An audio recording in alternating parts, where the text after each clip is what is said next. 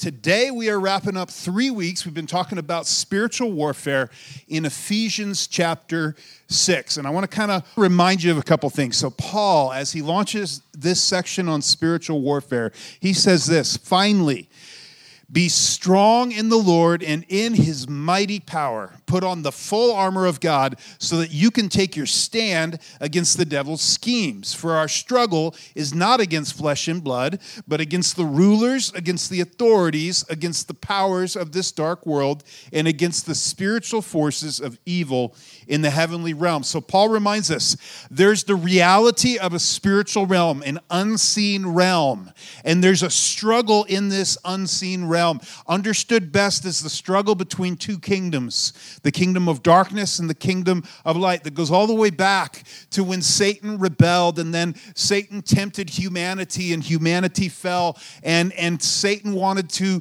not just serve God as a beautiful created being, but become like God. And he rebelled and he tempted humanity. And since then, there's been a struggle. There's been two kingdoms in conflict. But the good news that Jason just read during communion is that at the cross and the resurrection, Jesus decisively defeated the enemy. Jesus is at the right hand of the Father, all authority and power in his hand.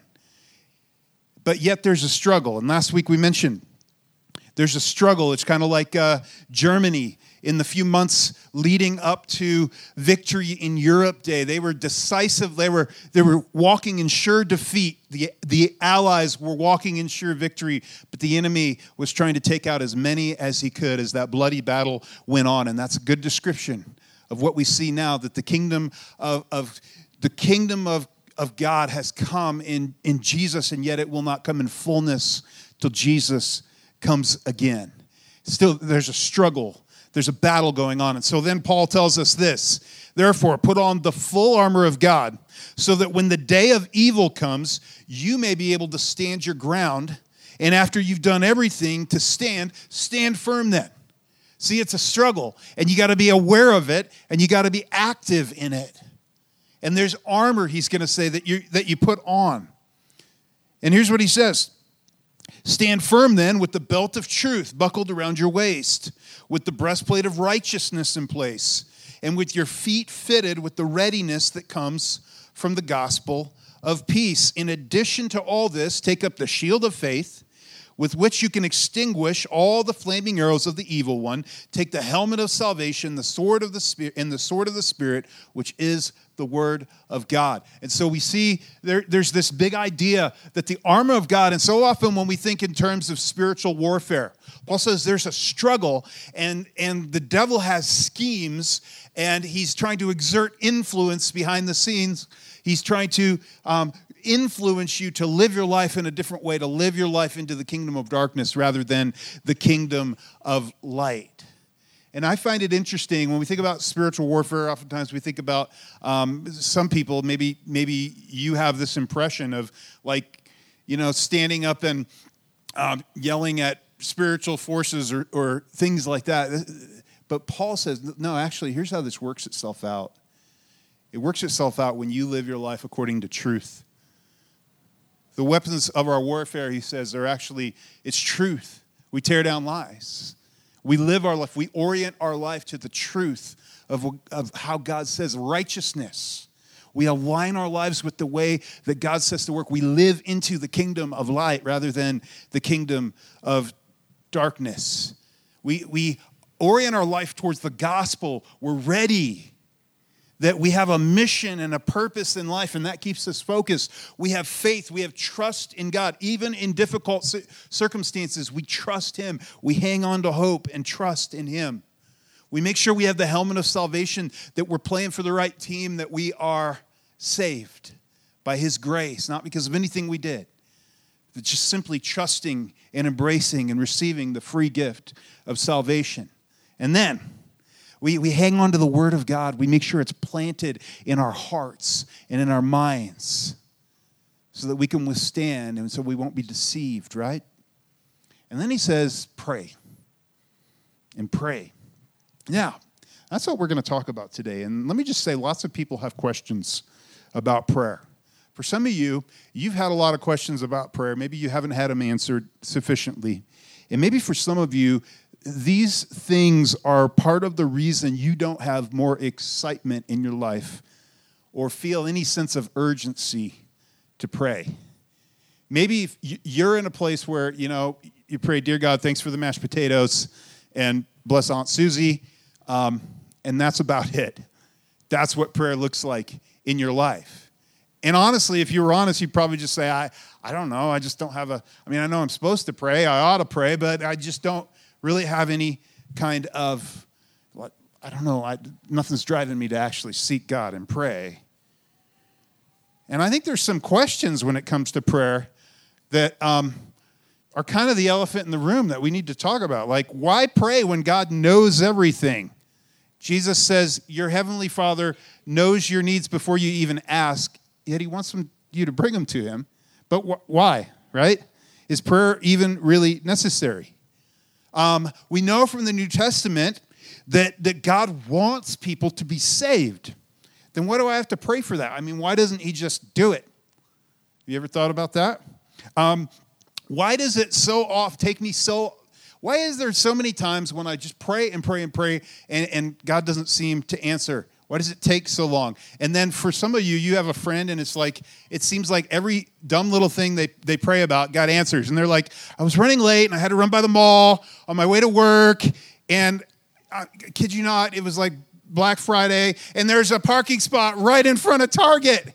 And I ran in and I got the very last, sweater, I don't know. And you're like, serious? I am praying about like real stuff here. I have crises in my life, broken relationships, things I've been praying about. And I've been praying about those for a couple years now. And it seems like God just answers some of the silliest prayers over here, but why not my prayers? Then when it comes to this whole topic of spiritual warfare, how is prayer connected with that? What about and why do we have to pray? Like we know, I think something we can probably all agree on is you've prayed for protection for somebody, for a loved one or on a trip or something. You've prayed for protection for somebody. I've heard stories, a lot of stories of people being woken up in the middle of the night just with a burden to pray for someone. And then finding out like later there was something big and serious going on. I have a friend that comes here, Roseanne, and her son, she's known me since I was that high, and her son Mark was stationed over in Iraq years ago, and she would be woken up consistently in the middle of the night, and it happened so often she would start writing down the times, and then she'd check in with Mark at a later point, hey, what was going on, at this time? And he would describe, this intense battle kind of situation that he was leading his troops into and experienced God's protection. And this happened repeatedly. How many of you have had something like that where you have prayed and then later found out there was something going on there? Just raise your hand real quick. It's quite a few people in the room. I don't think that's just a coincidence. I think that's too strange. Too many of us have had that happen in different areas to be a coincidence. But have you ever stopped and think about this? Like what's going on with that? Why does God need or want you to pray for protection for other people, so much so that maybe he wakes you up in the middle of the night? Is he just informing you that he's aware of the situation so that when, the good thing happens, you go, that's cool, that was God? And if that's the case, why does he need to wake you up in the middle of the night? I mean, 2 minutes before your alarm goes off would be nicer, right? Hey, just waking you up 2 minutes early to tell you, I'm going to do this cool thing. Your kids wake you up enough in the middle of the night, But why is that? Have you ever asked those questions? Or is it just me? Maybe there's something deeper going on. Have you ever wondered, are my prayers actually doing something? Are they part of the process? And today we're going to dig into a couple of these questions. And so Paul goes on in this Ephesians passage. He talks about the armor of God. Now, understand, the next thing in line is prayer. It's prayer and perseverance in prayer. And there is not a break in the section. This isn't a new section. This is part of spiritual warfare. This is part of the armor of God. This is part of resisting the schemes of the enemy. Okay? So Paul says this, and pray in the Spirit on all occasions with all kinds of prayers and requests. With this in mind, be alert and always keep on praying for all the Lord's people. Pray also for me, that whenever I speak, words may be given me so that I will fearlessly make known the mystery of the gospel, for which I am an ambassador in chains. Pray that I may declare it fearlessly as I should. So Paul says, I want you to pray. Pray in the Spirit, and I want you to pray for all kinds of different things, and then list some examples. I want you to pray for people.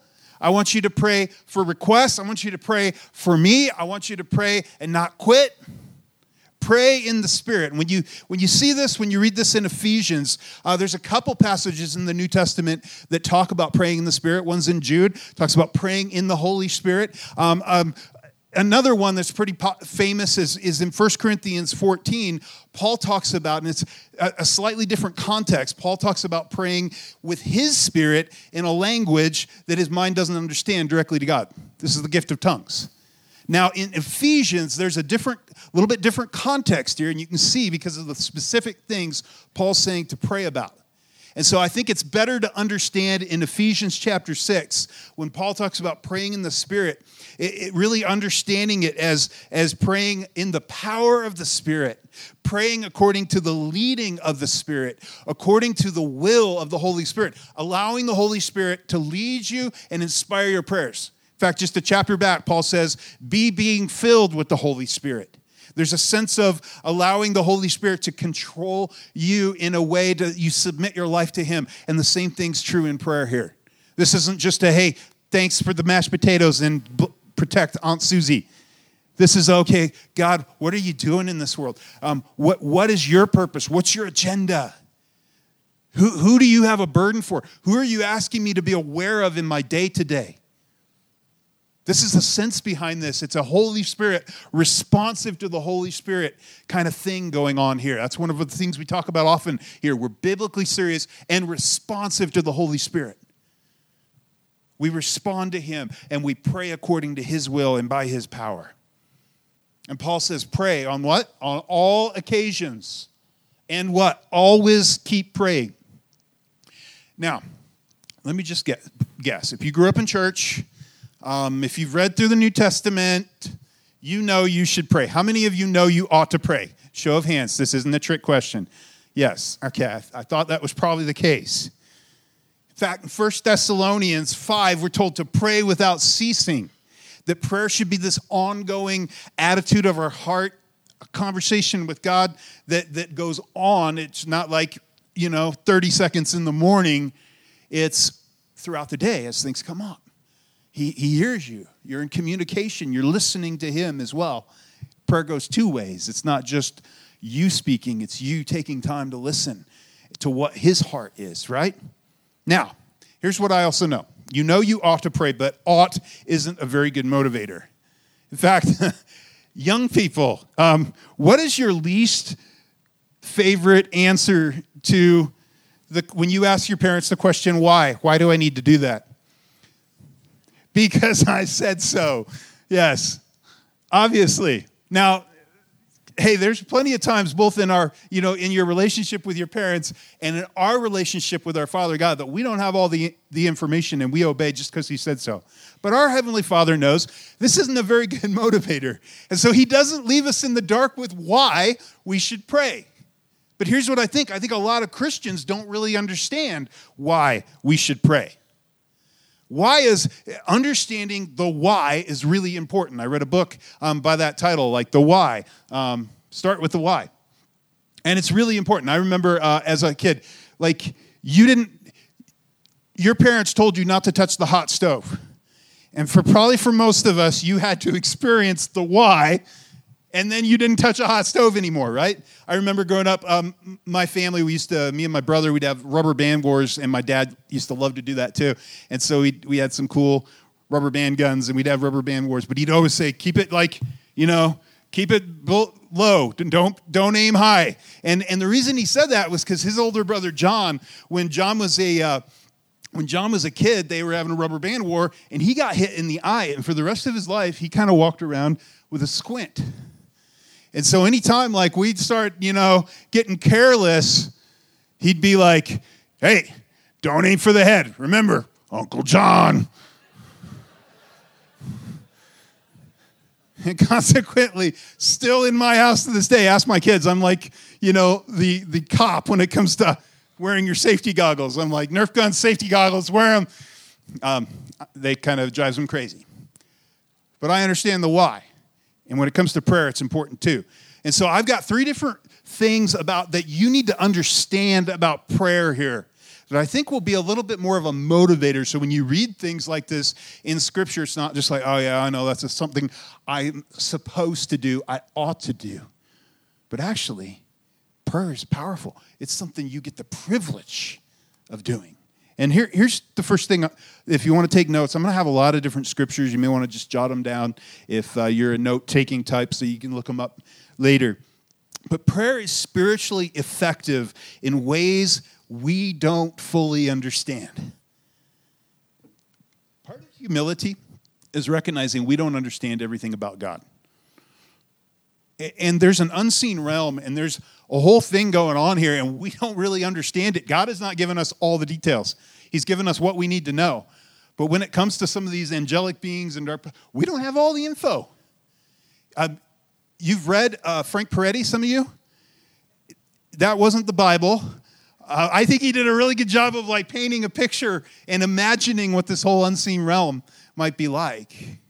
But we don't have all the info in Scripture. And prayer, when it comes to prayer and the effectiveness of prayer, it's the same way. But here's what we can gather and understand without a doubt. Paul and the writers of the Bible seem to think that prayer really does something in the spiritual realm, that it's really powerful. In fact, it's interesting. I've read some studies. There's some articles by like secular people who don't believe that there's a God who answers prayer, and yet they've done studies, and they've come to the conclusion that prayer is powerful. It's actually doing something. They just try to explain away, you know, the reality of an actual God who's answering prayer. It's kind of amusing and sad. But we understand prayer does something powerful in the spiritual realm. Here's one of the things it does. We see in Scripture, prayer dispatches angels. In response to prayer, God dispatches angels. Check this out, Daniel chapter 1, or 10, verse 1. In response to this incredible prayer and the kinds of prayers that dispatch angels are good to go note, because he confesses the sins of his nation. He humbles himself before God. In Daniel chapter 9, it's this amazing prayer as he tries to understand what God is doing and the timing of what God is doing. And then an angel shows up, and here's what the angel says, Daniel 10:1. Do not be afraid, Daniel, which is what they always say. That's like, why, you know, maybe you can be a little skeptical. Somebody says, yeah, an angel appeared to me. Did you freak out? And then he was in a disguise if you didn't. Okay. Do not be afraid, Daniel. Since the first day you set your mind to gain understanding and to humble yourself before your God, your words were heard. And I have come in response to them.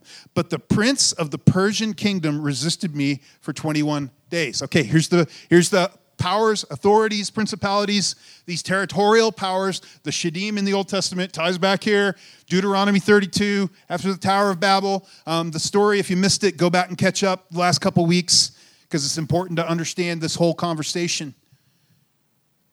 But there's spiritual warfare, and an angel was dispatched to go to Daniel. It says as soon as you started praying, it just took him a while to get there because of spiritual resistance.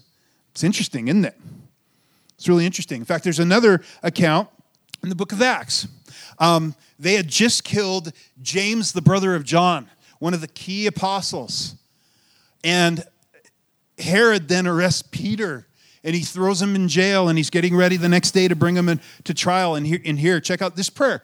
And this is, again, the kinds of prayers. It says this. So Peter was kept in prison, Acts 12:5, but the church was earnestly praying to God for him. Earnestly praying. This wasn't just good mashed potatoes, take care of Peter. Earnest prayer. Oh, God, please show up in this situation. Move. Rescue him. He's so important for the work of the kingdom. God, please rescue Peter. They're earnestly praying to God for him. And check this out. The night before Herod was to bring him to trial, Peter was sleeping between two soldiers, bound with two chains, and sentries stood guard at the entrance. They weren't messing around with this. They guarded him good. Now, suddenly, an angel of the Lord appeared, and a light shone in the cell. He struck Peter on the side, hey, and woke him up. Quick, get up, he said. And the chains fell off Peter's wrists. And they end up going out, and by the time they get to the street, the angel, poof, disappears, and Peter realizes this isn't just a dream. And it's a funny story if you go on reading, because he shows up, he knocks on the door where they're earnestly praying for him.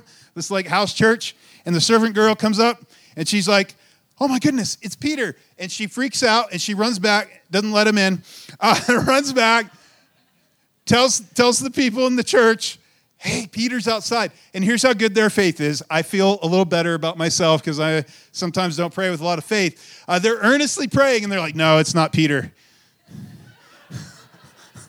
Like, no, God's like answering your prayer. And they're like, no, it can't be. Finally, she convinces them. They're like, well, let him in, right? It's a great story. But an angel is dispatched, and something powerful happens in the spiritual realm that influences the physical realm. We see in Scripture that prayer puts demons to flight. Now, again, we don't understand all of this. And like I said last week, as we looked at Peter and as we looked at Jude, caution and humility is important when dealing with these powerful principalities and powers. That's why Jude says, even the archangel Michael said, the Lord rebuke you, when he was confronting Satan. So don't approach this with arrogance, but here's what happens. Mark 9:29. Here's what Jesus said. After the transfiguration, there's this demon that his disciples were trying to cast out, and they couldn't do it. Didn't work. And so they ask him later, they're like, he comes down, no big deal, cast it out. He's Jesus. But Mark 9:29, he replied, "This kind can come out only by prayer and fasting." Some manuscripts of prayer and fasting. So he says there's some situations where demonic presences are oppressing people and actually just saying calmly, like we talked about, calmly saying, you know, in the name and authority of Jesus, be gone, it doesn't work.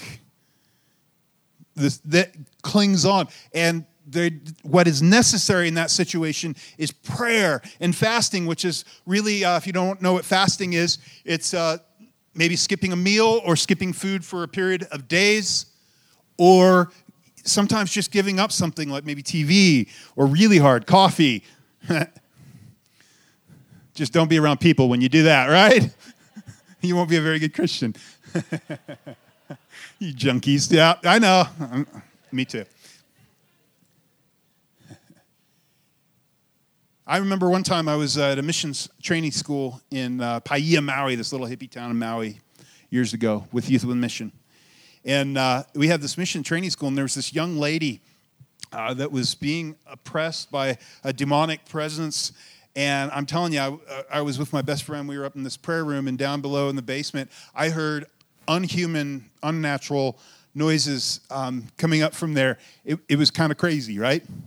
Anyway, they ended up like praying for this lady and trying to help God in this process of deliverance all night long. She was absolutely exhausted.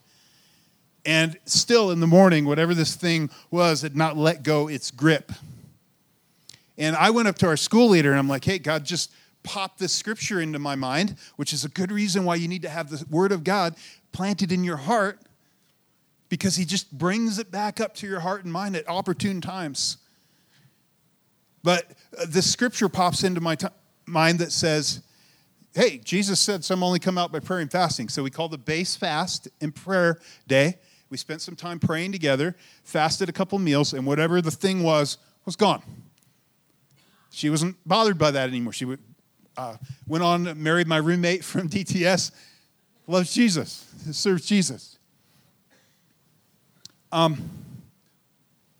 Prayer does something in the spiritual realm. It puts demons to flight. Prayer also initiates things in the spiritual realm that later we see In the physical realm, check this one out.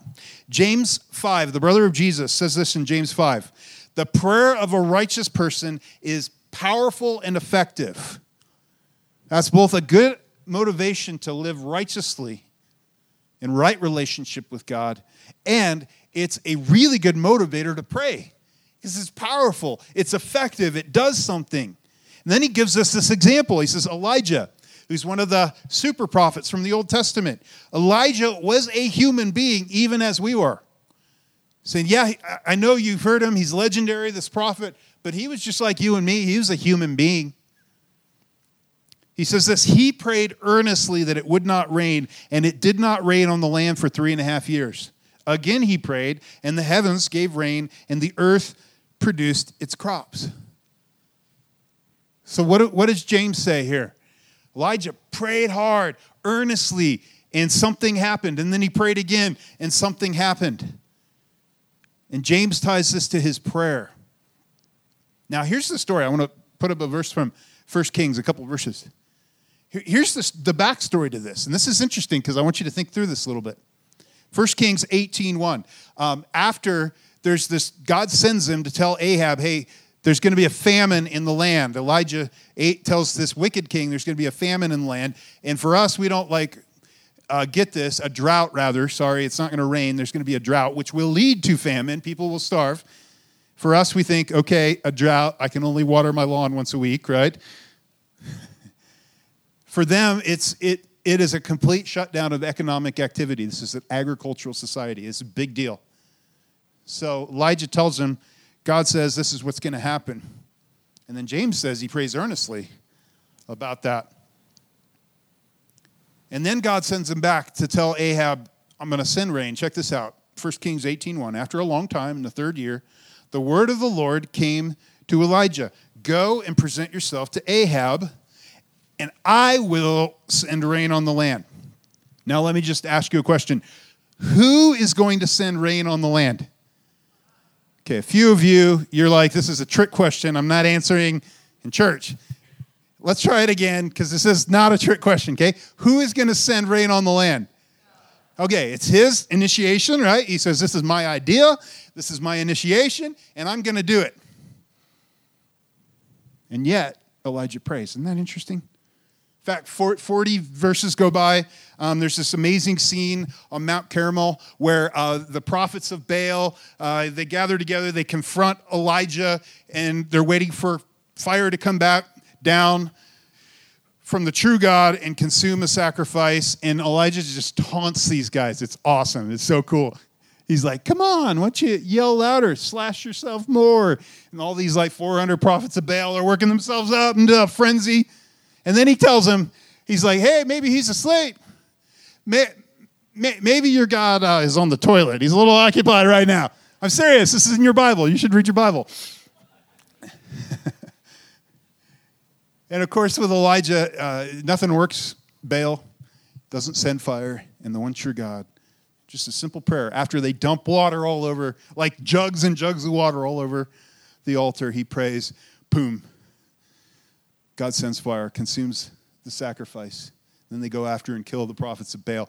And after that whole scene, it says this in verse 41, Elijah said to Ahab, go eat and drink, for there is the sound of a heavy rain.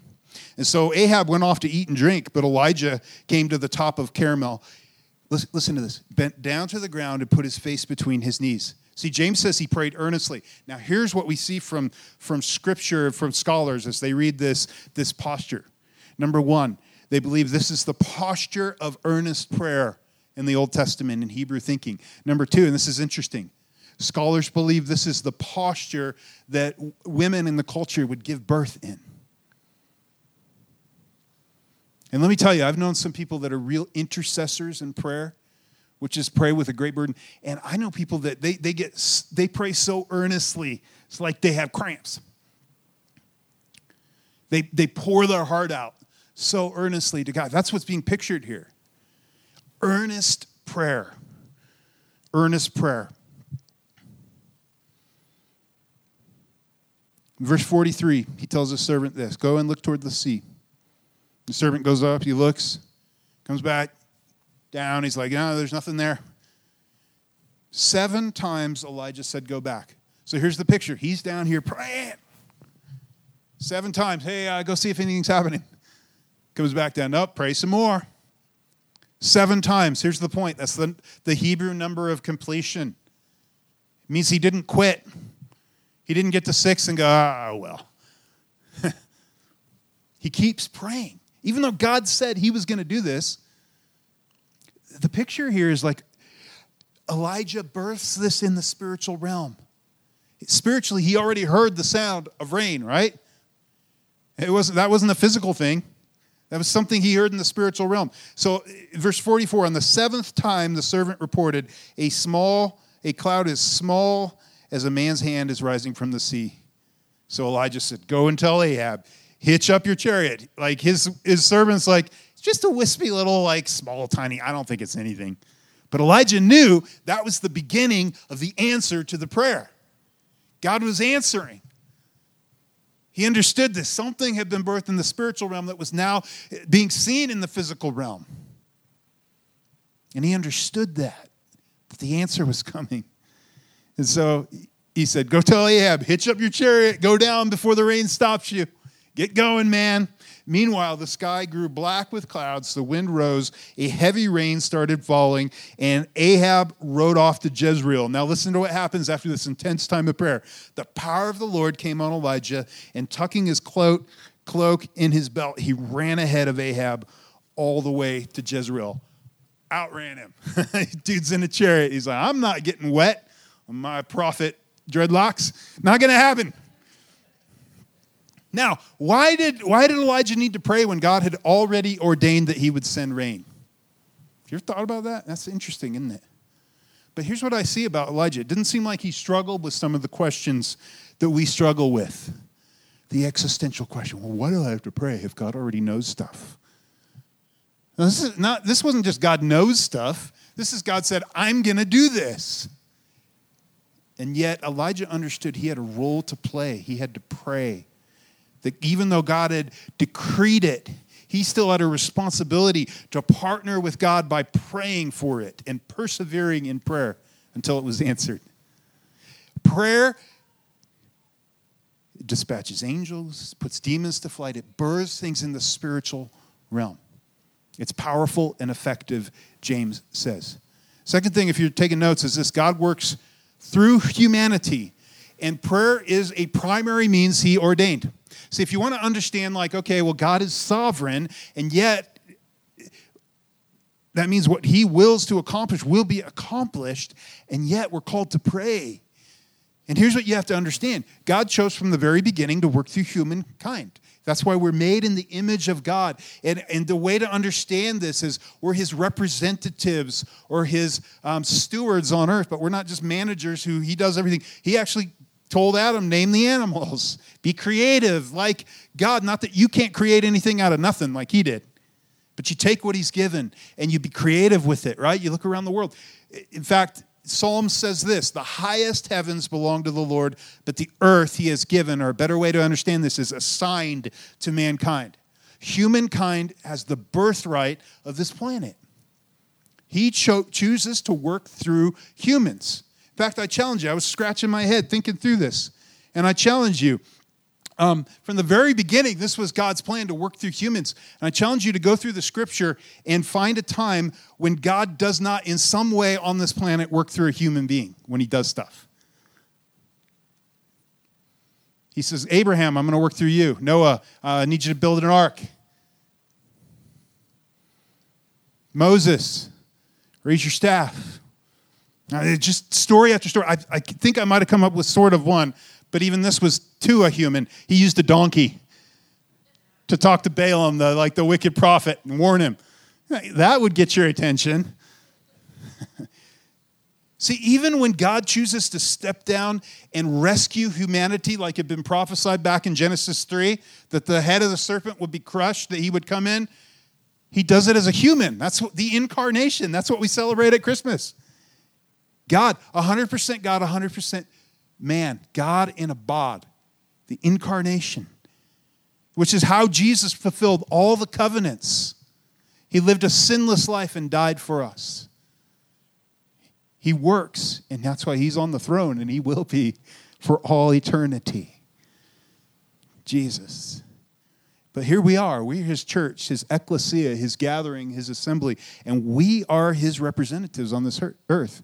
You are his hands. You are his feet. You are the way that he chooses to get stuff done on this planet. Not that he can't get it done without you. He certainly does. And not that he's constrained.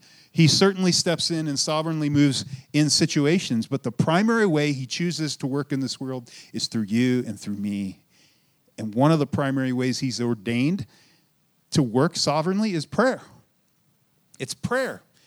In fact, to understand God's sovereignty and God's will, you got to understand two things. There's a couple of different words in the Greek. One is thelema and one is bolema or boule.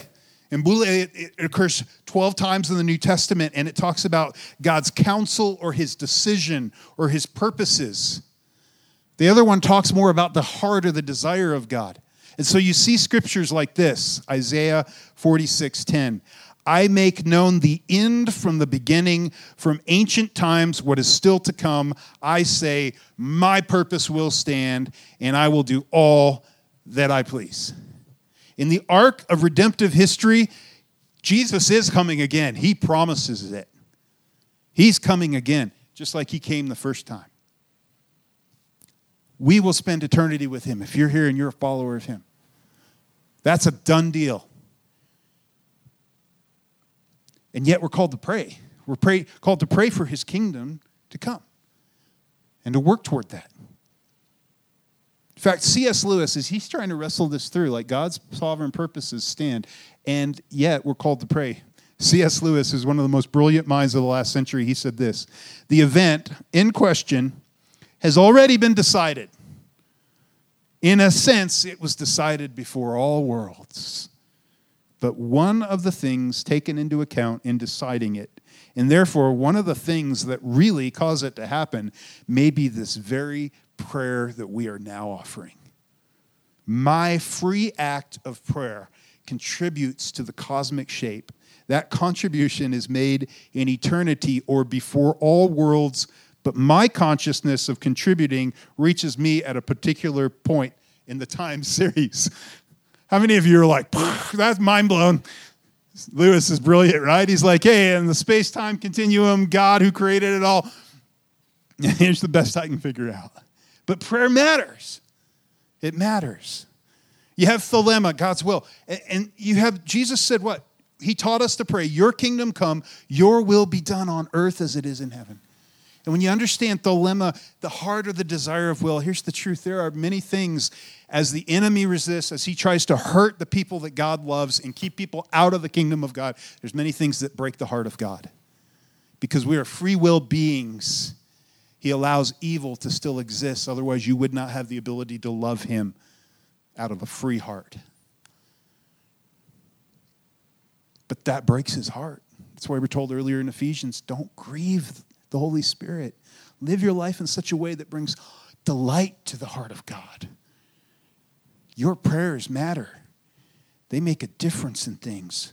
Prayer is a primary means that God uses to see his desires accomplished here on earth. The third reason why you got to pray is this. Our prayers influence lives. Our prayers influence lives. There's this obscure passage. Has anybody heard the phrase "stand in the gap"? Stand in the gap. Well, there's this thing that Moses does where the people of God had ticked him off so bad, he's like, I think we're just going to start over with you, Moses. See, his justice necessitated judgment on the behavior of the people, but his mercy wanted someone to stand in the gap. And Moses does that. He intercedes for the people of God. And God responds to that. We're told that in the Psalms. It's powerful. Well, later in the scriptures, God says this when it came to his people in exile. He said this in Ezekiel, I looked for someone among them who would build up the wall and stand before me in the gap on behalf of the land so I would not have to destroy it, but I found no one.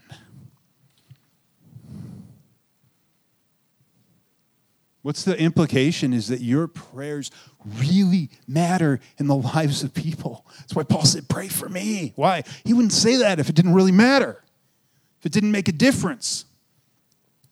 John Wesley, a famous founder of the whole group, couple hundred years ago, of Methodist churches, he said this. This is how important he saw prayer. God does nothing on earth save in answer to believing prayer.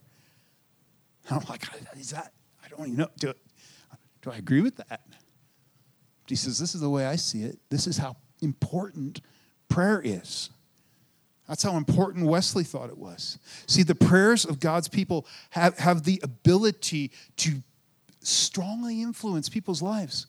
That's why you need to be praying for that person in your life that maybe doesn't know Jesus yet or who's walked away, that God would get a hold of them, that God would win them back. St. Augustine, one of the greatest figures in church history, completely walked away from God. His mom faithfully prayed. And one day, God got a hold of his heart in this miraculous way. See, can God get it done without you? Yes. Will he? Well, when it comes to his sovereign purposes and plans, yes. But here's what I truly believe. There's a possibility that there will be people who miss out on all God has for them if you are not obedient to pray for them. Because your prayers really matter. Sam Storms, a Reformed scholar, says this: we must never presume God will grant us, apart from prayer, what he has ordained to grant us only by means of prayer. Did you catch that? That's powerful. Don't just assume. God says there's things I'm going to accomplish, and your prayers are going to be part of that. Don't think you're going to get apart from prayer what he says, this is the means I've ordained. Are you praying? Your prayers matter. They matter. George Mueller, famous, this guy was a powerful missionary. He started orphanages all over England, like 14 different orphanages. Today, they'd be valued at just the property at like $14 million. He didn't ask for a dime. He just prayed. There's a story, you can look up YWAM Publishing, George Mueller. It's kind of for kids, but it's powerful. In fact, my wife read it to our kids, and it really helped inspire my daughter to pray for her great-grandma, which she did faithfully, and her great-grandma accepted Jesus just about a week or a couple weeks before she died. But Mueller says this: the great point is never to give up until the answer comes. I have been praying for 63 years and 8 months for one man's conversion. He is not saved yet, but he will be. How can it be otherwise? I'm praying. You know what? Here's the amazing thing. Mueller's friend, that friend, received Jesus Christ, but it didn't come until the day Mueller's casket was being lowered into the ground. And there, near the open grave, he gave his heart to Jesus. And I think Mueller was getting some high fives that day. Persevering pray. That's why Paul tells us, pray. Ephesians 6:18, pray. Don't give up. Pray. Pray for me. And what's this prayer request? Pray that I may be bold to share the gospel, that I may do it fearlessly as I'm supposed to. Remember, where's Paul writing this? In prison. He's like, pray for me. I mean, that's where our prayers would be. Pray that they don't treat me too mean. He's like, pray that I can be bold. We're like, Paul, that's what got you into this situation. Bring it on. Why? Because what matters is the kingdom of God. Hearts and lives that don't know Jesus yet. That's why you got to pray. Pray. Would you stand? As we get ready to close, Winston's going to come on up and just play a little bit. Let me just say, as I share this, I'm not sharing this out of a place of like, man, this is me. I got this all together. Guys like Mueller make me feel puny when it comes to my prayer life. But here, as I studied this week, man, this inspired me to remember to pray. because it matters. We've seen God answer so many prayers in the life of this church. Things that took time, things that took perseverance. Who in your life needs you to be praying for them right now? What if your life was more of a, what if you experienced the power of God in prayer more? Here's what I think is, if you start praying earnestly and effectively, you're going to start seeing some amazing answers. And God understands how this all works itself out on a spiritual warfare, higher level kind of thing. But what you're called to do is walk in his truth and his righteousness and persevere and pray and walk this battle out on the ground where he's called you to live. To love people around you. The struggle is what? Not against flesh and blood. To love the people he's placed in your life. Even those that drive you crazy, who you don't agree with on anything. To be praying for them. To be sharing Jesus with them. Now, as we close, let me just say, I think there may be some in the room. You are here because somebody's been praying for you. And for whatever reason, you took the invitation and you showed up today. It could be that the reason God has you here is because today's the day you have an encounter with him. The gospel is a free gift. He died for you. You accept and embrace and trust in him. And then you live your life as a grateful response for what he's done. And if that's you in the room, as we bow our heads and close our eyes, just why don't you pray a prayer like this after me. Lord Jesus, I believe in you. I believe you're the Son of God, that you died and rose again. Would you forgive me? Would you welcome me into your family and give me eternal life? I want to live my life for you. And Lord, for the rest of my friends here, I just ask that you, by the power of your Holy Spirit, would inspire them to begin to pray powerful and effective prayers, that your kingdom would come, that they would be praying in the Holy Spirit, looking for opportunities, being led by you, praying about the things that are on your heart, and they would begin to see powerful answers. And this valley would be changed because of it, Lord. We love you. We pray these things in Jesus' name. Amen.